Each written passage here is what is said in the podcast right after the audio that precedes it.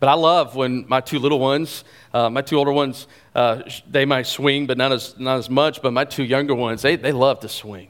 Eliana loves any chance she can get to come out on the swing and let mom and dad push her.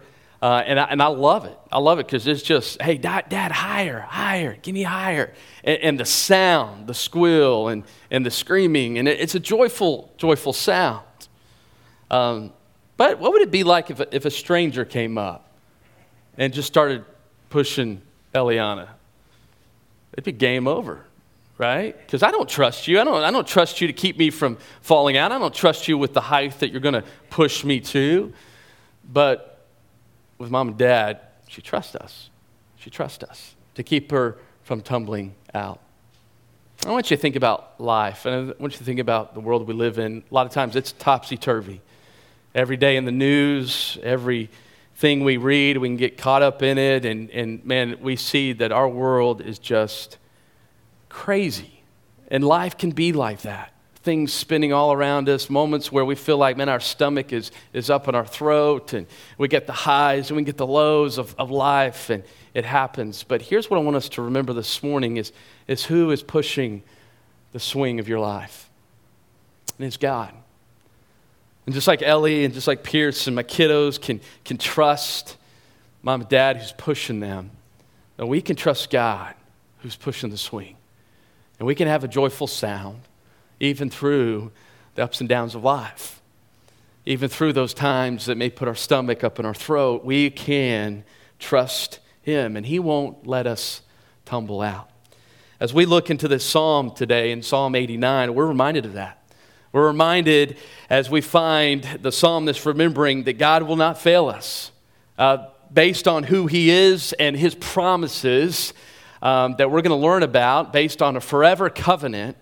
That you and I, along with the one writing this morning, can trust and hold on to a God who will not let us down.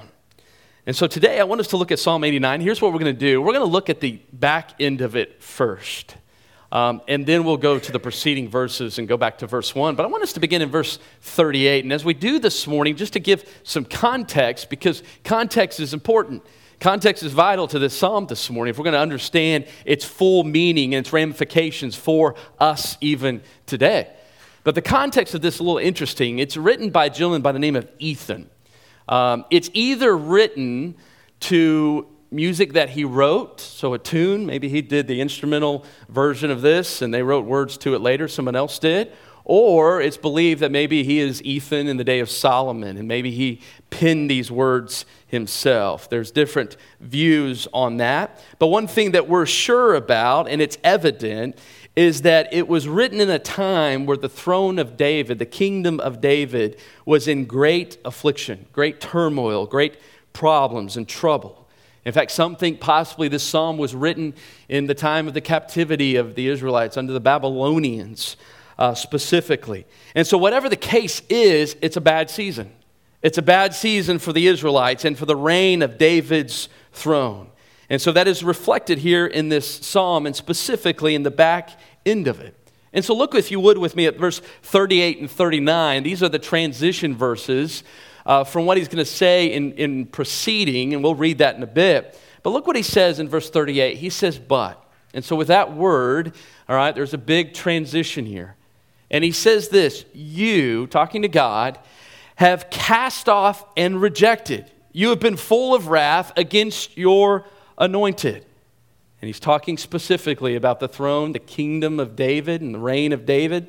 You have spurned the covenant of David, of your servant. You have profaned his crown in the dust. Wow. That's a way to begin this morning. Tell us how you really feel, Ethan, all right?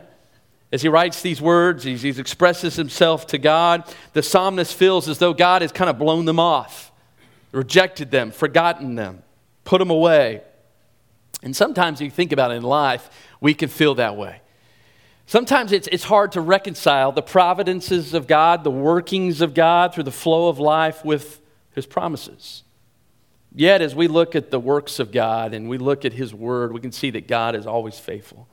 And he will never fail and never contradicts his word. And so the people of God in David's house have seemed to lost their interest in God, which was the greatest strength, the greatest beauty of who they were as a people.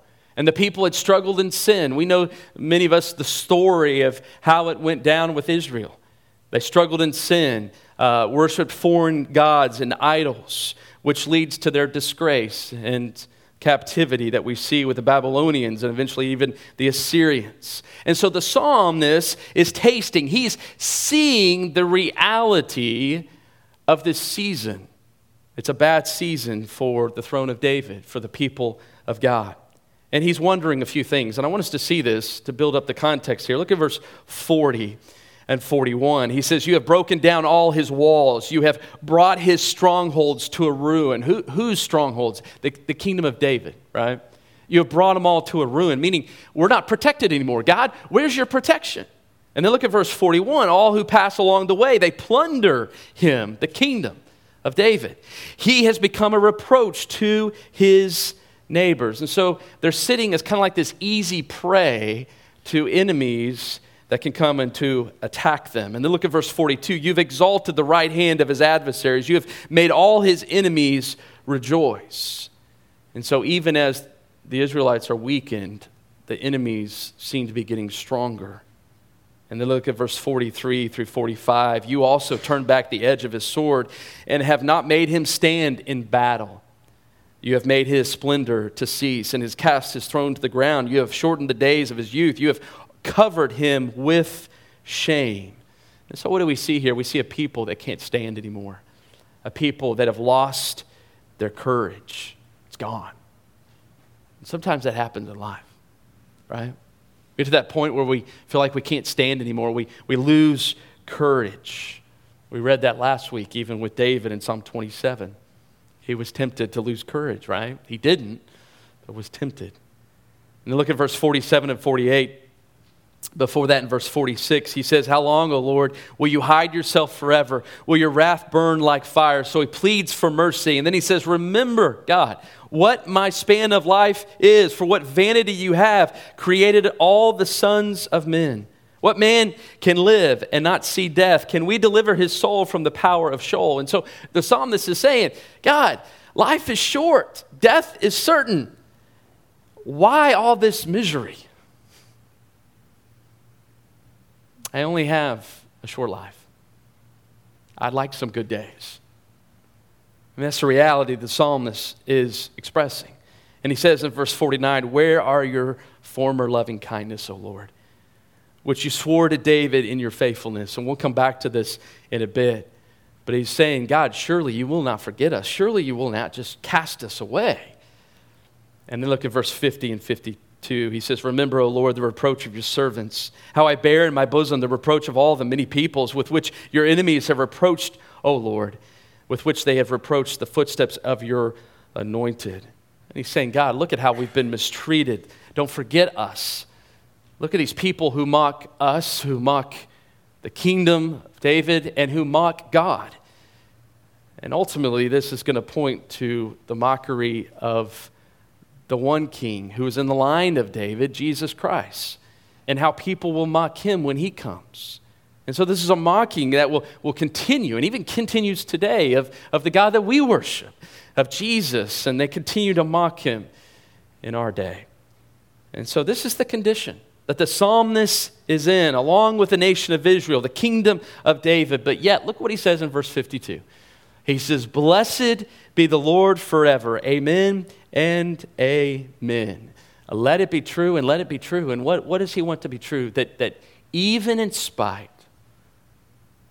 of the Lord taking things away, the Lord coming in and correcting, the Lord bringing punishment and judgment upon Israel, that is righteous, that is corrective. The psalmist says, even going through these long and tough and sad and hard, weary days, I will bless the name of my God. I will praise him. And so here's the question this morning.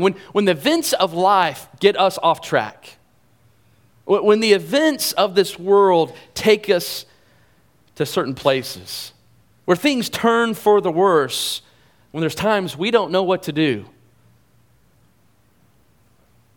we don't know where to turn. what do? How do we respond? And I think what the psalmist says is, hey, listen, you've got to trust. You've got to remember who's pushing the swing. And it's God, even in the middle of turmoil. And so here's what the psalmist does this morning. I think he shows us what real life, rubber to the road, kind of trust, faith looks like and expressed in a song, in a prayer. And look what he says. I want you to go back to the beginning. So we get the context. This is where he's at. This is his heart. He's expressing himself. He's letting him know, God know how he feels. This is his heart. He's pouring himself out to God. But listen to how he began this song. We saw where he ended. Look at where he began. And this is key. He says, I will sing for the loving kindness of the Lord forever. To all generations, I will make known your faithfulness with my mouth. And so what's amazing about this, we look at his circumstance. And what does he not do? He doesn't complain. He doesn't complain. Real easy to do.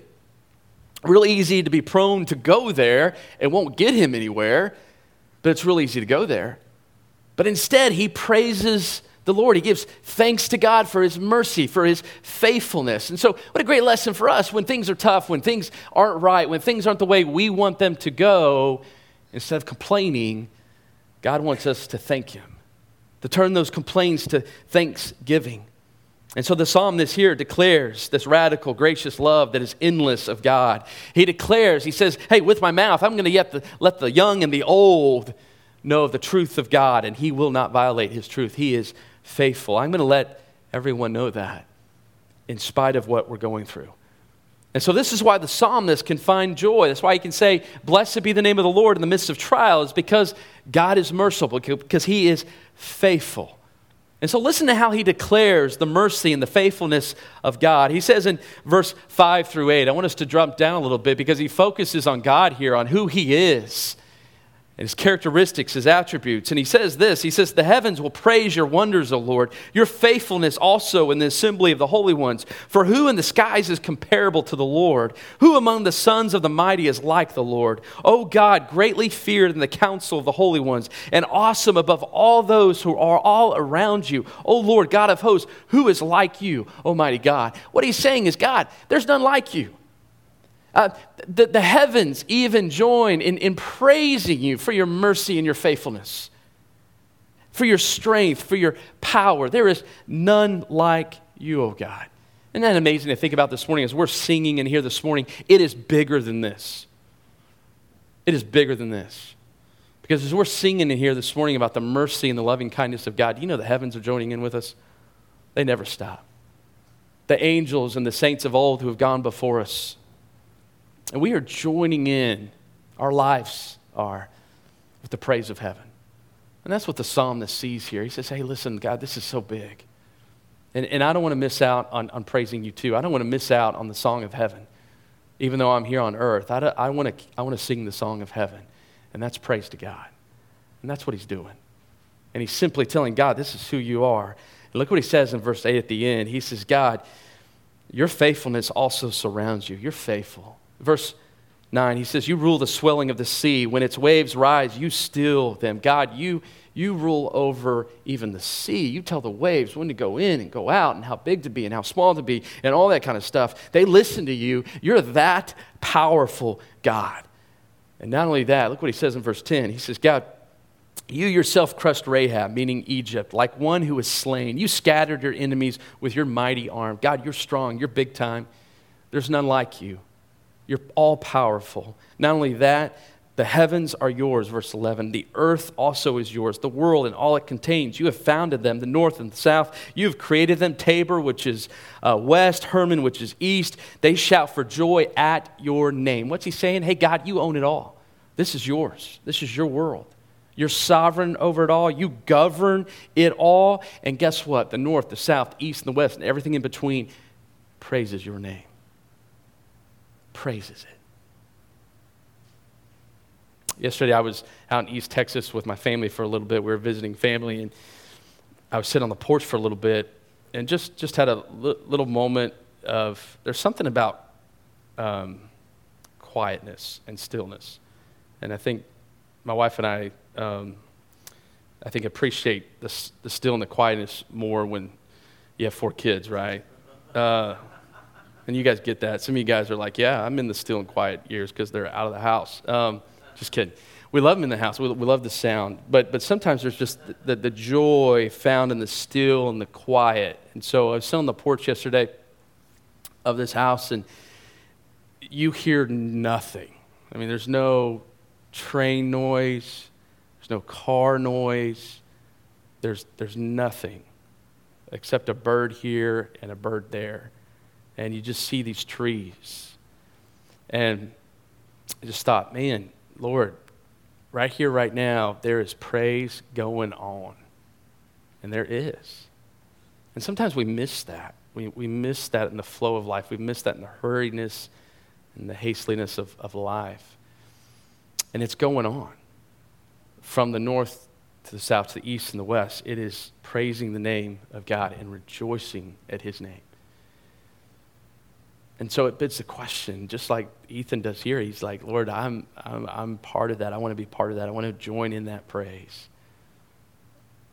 Do we want to join in that?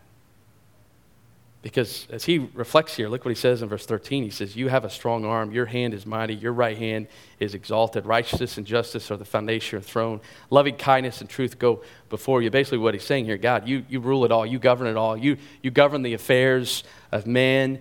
And even we don't see it, you do so by power and justice and mercy and truth. We may not see it real evident and real clear right now, but God, I know you do, because that's the foundation of your throne and based on who you are.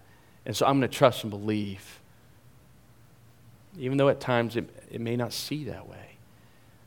But I'm going to believe that because I know you're faithful. And that's what God does. That's who he is. He is a faithful God. He is a God of power, justice, mercy, and truth. Now, you might read that. You might say that. But you hear these great truths, but how does this impact me? Because we might say, okay, God, you're so far removed. You're so far big. This is who you are, and here's little me in this great big world that tosses me around. And it hurts. It's painful times. I don't like it. I mean, it's kind of like Ethan says, this is kind of miserable, Lord. Life's short. Death's going to come. I know that. Can I get a break? We feel that way sometimes.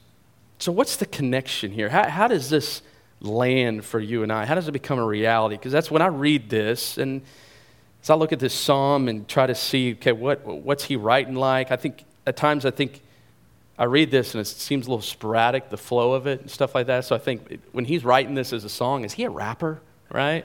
Is this MC Ethan, or what's going on here? You know, just that's where my thought goes, right? I don't think so. I don't think so. That'd be hard to do with a harp. But look at verse 2. Look at verse 2, because I think this is the link. And this is where it lands for you and I. This is the connection. This is the bring home. This is the like aha moment of like, ah. Okay? Look at verse 2. He says, for I have said, so this is Ethan speaking, loving kindness will be built up forever. In the heavens, you will establish your faithfulness. So it's very interesting here. He's just praised God for his loving kindness and his faithfulness. He's expressed that in these words of praise. But here, he specifically makes this declaration. And he says, God, your mercy will be built up forever. In the heavens, you will establish your faithfulness. And so what he's saying here is, hey, God, your mercy and faithfulness is established in the eternal counsel of the heavens. And so they last forever. And so this is something that he's like, hey, listen, this is foundational, and I need to declare this back to myself. I need to say this out loud. I need to make this known. But look what he does next. I find this very interesting. He says this, and then he does this. He brings in the voice of God. That's what he does. And listen to what he does. He brings in the voice of God to make known to you and I what this means for us. How this great truth of heaven, the mercy and the faithfulness of God being eternal, he brings it down for you and I, and how it can be of great comfort and great reward for you and I. And look what he says in verse 3 and 4. He says, I've made a covenant with my chosen. I've sworn to David, my servant, I will establish your seed forever and will build up your throne to all generations. Now, you might read that and think, what does that have to do with me? Okay, I'm going to show you. I'm going to show you because this is huge. This is huge. This is huge to what God is doing. This is how his mercy and his faithfulness trickles down to you and I. This is it. This is how the story of redemption, the great song of heaven, lands on the hearts of everyone in this room. This is it. He brings in God here in verse 3 and 4 for our comfort, for our encouragement, for us to remember the promise of God in what's called the Davidic covenant. As you read verse 3 and 4, I don't know if you knew that as you're reading that, but that's what you're reading. You're reading the remembrance of what's called the Davidic covenant. And so what's interesting, what makes this psalm so relevant for you and I today, where we're sitting today, and I hope this makes sense, is David, who God made a covenant with. So when you think of covenant, you can think of like commitment. You can think of a promise. I would love for you to think of a relational promise. I mean, that's what a covenant is. We don't use covenantal language a lot today, but that's how God relates with you and I, based on a covenant, a promise that he has made, and it's a relational one. And this one is very significant here. And so what makes it relevant for you and I is David, as the psalmist here is remembering these words, David is long gone. He's dead. You might be saying, all right, why is that significant? Well, here's the deal, is listen to verse 49. Go back to verse 49. Remember what Ethan was saying? Hey, God, this is all going on. This is a miserable state. And he calls God to remember something. Look at verse 49. He says, where are your former loving kindness? Another translation says, God, where is your steadfast love of old? So what's he talking about? He's going back to the covenant that God made with David. And Ethan's like, I know David's gone, but God, you made a promise. God, where is your love?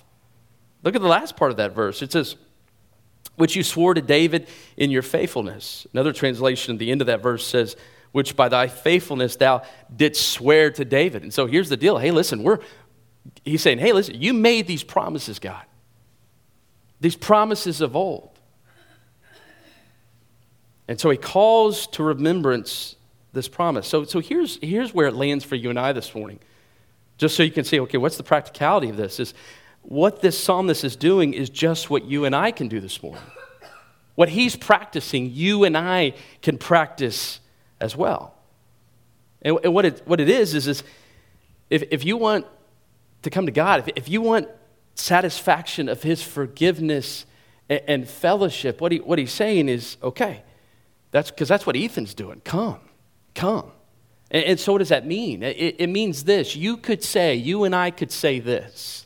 Just kind of bear with me for a little bit. You could say this, oh Lord, you promised to David a throne of triumph over all his foes that would endure forever. God, you promised that. God, not only that, you promised to be his shepherd. God, you promised to give him green pastures and still waters, to lead him in righteousness, to protect him in the valley of the shadow of death. You promised, God, to follow him with goodness and mercy all his days. God, you promised all these things to him.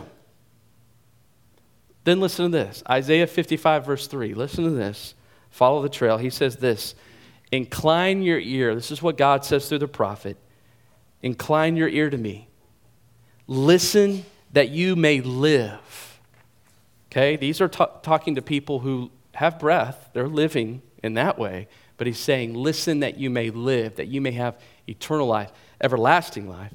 And he says, I will make an everlasting covenant with you according to the faithful mercies shown to David. And as you read that, I want you to know that is to you. That is to me this morning. That's God speaking to you and I and says, listen, you want to live? You want eternal life? You want to live forever? Well, there's an everlasting covenant that I've made with you according to the faithful mercies that I showed to David. I'm showing to you. I'm showing to you. And I don't want you to miss out. And so God promised that if you and I come to him, seek our satisfaction in his presence, who he is, he will make us a partner in that covenant with David. And so here's the question. Do you believe that he will do that? Because he says, if you do, come and believe. Come and believe. And then ask of God, God, show me your steadfast love. Show me your sure love that you had for David. And that's what the psalmist does. He remembers and he holds out hope. And we should too. But you might ask and continue to ask, just like the psalmist did here. He says, you know, how has God been faithful to his covenant? That's what he asks in verse 49. And so the question is, does the throne of David endure forever? He's wondering that. Does it not? Because God, you said it did. Well, the answer is given by an angel. Isn't that interesting? Many years later, an angel comes to the Virgin Mary in Luke 1, verse 31 through 33. And the angel says, behold, you will conceive in your womb and bear a son. You shall call his name Jesus. He will be great. He will be called the Son of the Most High. The Lord God will give to him the throne of his father David. And he will reign over the house of Jacob forever, and of his kingdom there will be no end. And so the covenant made with David comes to fulfillment. We know in Jesus Christ, the Son of David, who is raised from the dead and now sits on the everlasting throne until all the world is under his forever leadership. And so the awesome promise that God holds out to you this morning and to I this morning is that we, if we will hear his voice and come to him, he will make a covenant with you that is just as sure, that is just unshakable, and full of never-failing hope as the covenant that brought his son to earth and raised him from the dead, seated him forever at the right hand of the majesty on high. That same covenant. He looks at you and I this morning and says, hey, listen, I want that kind of relationship with you. I'm making a promise to be merciful and faithful based on what my son has done. And you can take it to the bank. Trust me. Now the question is, okay, how does the psalmist see this covenant and see how it trickles down to you and I and lands from what he said to David of old to even now through Jesus? Well, look at this real quick, and I'm going to just take a little moment here, but I want you to look at verse 19 because he recalls the promises made to David, and he recalls the covenant, but look at how he recalls it. Look at verse 19. He says, once you spoke in vision, so this is Ethan talking to God. He says, to your godly ones, and said, I have given help to one who is mighty. I have exalted one chosen from the people. And so what he's doing is he's recalling how God spoke the covenant to David. You remember, God took the shepherd boy, the unlikely one who would be king, and raised him up to be king, and he makes a promise to him through the prophet Nathan in 2 Samuel chapter 7, verse 12 through 17. And listen to the words of this promise, and this is the Davidic covenant. He says in verse 12 of 2 Samuel 7. He says, when your days are complete and you lie down with your fathers, so this is Nathan to David, I will raise up your descendant after you, who will come forth from you, and I will establish his kingdom. He shall build a house for my name, and I will establish the throne of his kingdom forever. I will be a father to him, and he will be a son to me. When he commits iniquity, I will correct him with the rod of men and the strokes of the sons of men. But my loving kindness shall not depart from him, as I took it away from Saul, whom I removed from before you. Your house, your kingdom, shall endure before me forever, and your throne shall be established forever. These are words to David. And what he's going to say, the psalmist is, about David and the kingdom is most applicable, or is applicable to David, but not completely. Not completely. But yet is most certainly applicable to Jesus. And as you read this psalm, and as you read other psalms, you read other Old Testament verses, I would encourage you, look at how they connect to Jesus, because they do. Because it all points to him. And so look what he says. Just give you a few notes here of what he says. Look at verse 20 and 21. He says, I have found David, my servant, with my holy oil. I have anointed him, with whom my hand will be established. And so what's interesting about this is David was God's choosing for a king, and it is on his throne. And it is on his throne that God's hand will ultimately be established, according to verse 20 and 21, and his arm strengthened. But how? Through Jesus. Through Jesus. And then look at verse 22. He says, the enemy will not deceive him, nor the son of wickedness afflict him.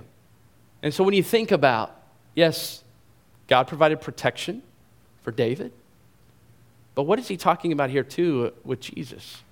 When you think about Jesus, he had enemies, right?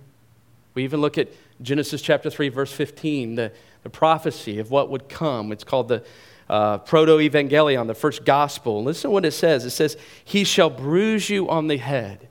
Talking about Satan who would come and, talking about Jesus who would come and bruise the enemy on the head. And then he says at the end of that, and you shall bruise him on the heel. And so as we see this language of God communicating the curse and what would happen, he speaks of the hope in it, at the gospel, and that Jesus will come and crush the head of the enemy, even though the strike of the heel, which is the cross, will fall upon Jesus. And yet the psalmist speaks of this as well. And then look at verse 23. It says here, but I shall crush his adversaries before him and strike those who hate him. David's enemies will fall. Ultimately, Jesus' enemies will fall. Jesus even says that in Luke 19, how his enemies will be slayed forever in the second judgment. And so as we read this and we hear this language, it's talking about this covenant, but it's pointing ultimately to Jesus Christ. And as you read this morning, here's the sound I want you to hear, because I want to go back to this image at the beginning of the message today, is remember who's pushing the swing. Who's pushing the swing?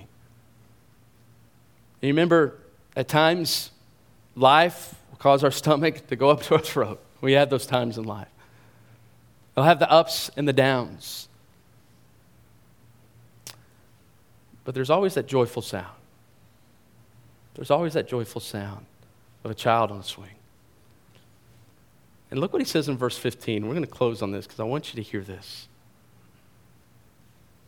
In verse 15, he says, how blessed are the people who know the joyful sound. What? What are you talking about? What joyful sound? What Ethan would say is, everything I've just talked about, that's the joyful sound. The joyful sound is the sound of heaven. The joyful sound is that mercy and the faithfulness of God are yours. Ethan, how? Well, it's based on a promise made to David that was fulfilled in Jesus. And so this joyful sound is the sound of the gospel. It's the sound of victory. It's the sound of deliverance. It's the joyful sound when it doesn't make sense, when life around you doesn't seem joyful, but yet you know the promises. You hold on to the mercy and the faithfulness of God. And even in the midst of trial, as James will tell us, it's a joyful sound. It's the sound of the gospel. And so it has trickled down to us centuries and centuries, ages it seems ago, from the covenant of David to you and I, is a sound that redeems us, that saves us, that gives us everlasting life. In fact, he says, look at verse 15, O Lord, they walk in the light of your countenance, those who know you, God. And so what he's talking about here is, God, those who know you, oh, how blessed they are. How blessed they are. They walk in your countenance, In your name they rejoice all the day, and by your righteousness they are exalted. For you are the glory of their strength, and by your favor our horn is exalted. Basically what he's saying here is our life is what it is. Our meaning, our purpose, our beauty, everything we are is because of who you are, God. And then he says in verse 18, for our shield belongs to the Lord, and our King to the Holy One of Israel. We have a defender. We have a fighter for us. When others seem against us, when other things seem like they're just thrown at us, we have one who is for us. And so the psalmist says, oh, what a joyful sound. What a joyful sound. So this morning, if you're looking for something solid in life, something that doesn't change, something that doesn't let you down, something that will truly make you happy and joyful and satisfying down in the depths of your soul, God offers you and I this unswerving, endless love and this unbreakable commitment that we have read about this morning. The commitment that he had toward his son, he has toward you and I. That's a joyful sound. He's pushing the swing. You can trust him. Remember that. Today, if you're here and you don't know Christ as your Savior, God doesn't promise an easy road. God doesn't promise a life on a cruise ship with the feet up. He never promises that anywhere. But what he does promise is to be faithful. What he does promise is to be merciful and loving. And he has showed us that in Jesus. The Bible tells us if we will believe, if we will come and trust in Christ as our Lord and Savior, we can know that mercy, we can know that faithfulness firsthand that can take us through the topsy-turvy ups and downs of life. But we've got to trust the one pushing the swing. And so today, trust in Christ. Come and know the joyful sound of knowing him. There is nothing better. And so if you're here today, trust him. Let's pray together.